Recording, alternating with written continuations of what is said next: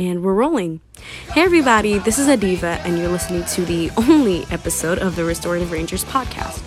This podcast is about protecting your community and reinforcing justice among youth, women, and families. Our mission is to advance knowledge regarding restorative justice. In this podcast, we will talk about the five R's and how they affect our lives. We are going to begin with Sanaa. So, today I'm going to be talking about restorative justice as a whole. And basically, we all know the five R's of restorative justice, which is relationship, respect, responsibility, repair, and reinterrogation. But I'm not going to get into that now. So basically, restorative justice is bringing awareness to people who have been who have been attacked, or it just it doesn't just have to be an attack, random at like randomly. It could be like someone who's been being abused for a long time. Um, it could be by their mom, by their dad, or like by any relative or a friend who, who you've known for a long time. It doesn't just have to be physically, it could be mentally abused.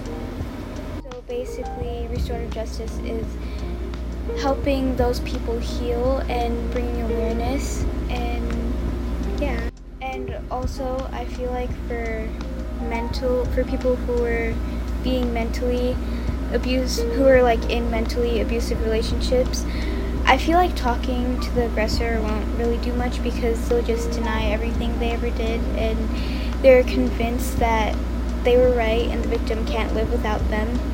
And so, the best way for the victim to get justice for his or herself is to heal and be successful and let the aggressor know that they're living happily without them and being happy. I guess it's the best way to get revenge on your aggressor. And basically, helping those people heal is definitely to get their aggressor mad because, and basically, that's the best revenge you can get is making them irritated that you are better and you're healthy and you're and you're being su- successful without them. And that's not like the victim saying that um, that never happened to me. It's them saying that what you did to me made me stronger. And i think that's one of the best ways to get revenge on your aggressor yeah so that's just an example and for me that's what restorative justice is bringing awareness and helping people heal and yeah. Respect is something that is earned, but also is given to anybody who's different from you. It doesn't matter what type of person they are, you should always give somebody respect and show them how to give respect.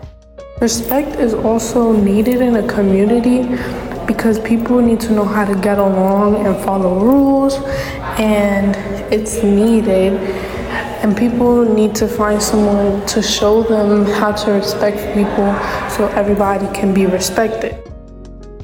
Respect helps us grow positivity and keep the community as safe as possible. Respect involves listening to the other person's perspective, whether we disagree with it or not.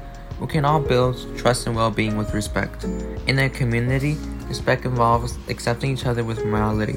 Speaking of restorative justice, respect allows us to communicate with the person responsible for their actions, but with understanding and not violence.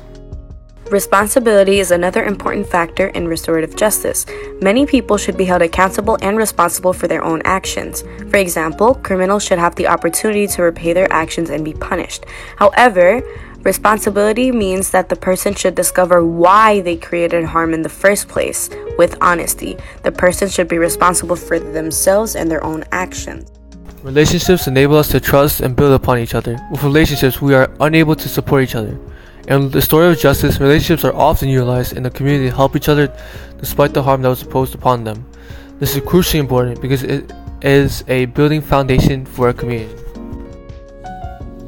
Repair is replacing the thoughts or actions of revenge and punishment and giving a better alternative to it. The offenders need to regain a good, stable standing in community.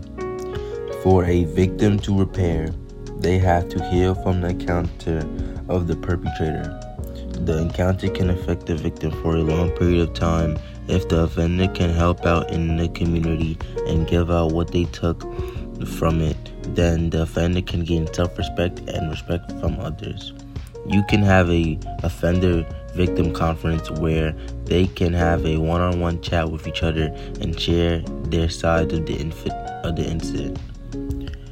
Repairing harm is when instead of a student simply being sent off to a punishment, the student is tasked to figure out how to repair what damage was caused by behavior or actions. Repair is important for, for healing as a community. The person who caused the harm should have re- resolved feelings with the victim. For example, this could rebuild relationship and the harm that was caused. Repair is important to moving forward with positivity and healing. True repair is an, an alternative punishment. It is still a, an effective way to resolve situations. Reintegration allows the community as a whole to forgive the person who caused harm. This allows everyone to heal together. The person who caused harm has a chance to come back to the community with trust and forgiveness. This overall rebuilds the community despite the harm that was put into it in the first place. For example, if the person who caused harm has guilt, they will usually isolate themselves, but reintegration allows us to come back. It is a very difficult word to say, but has a very simple definition. Thank you for listening to our podcast. We hope you enjoyed the deep dive into the five R's of restorative justice. Shout out to our editor, William Chen, for helping us produce this podcast and everyone else who took their time to work on it. May the power protect you always.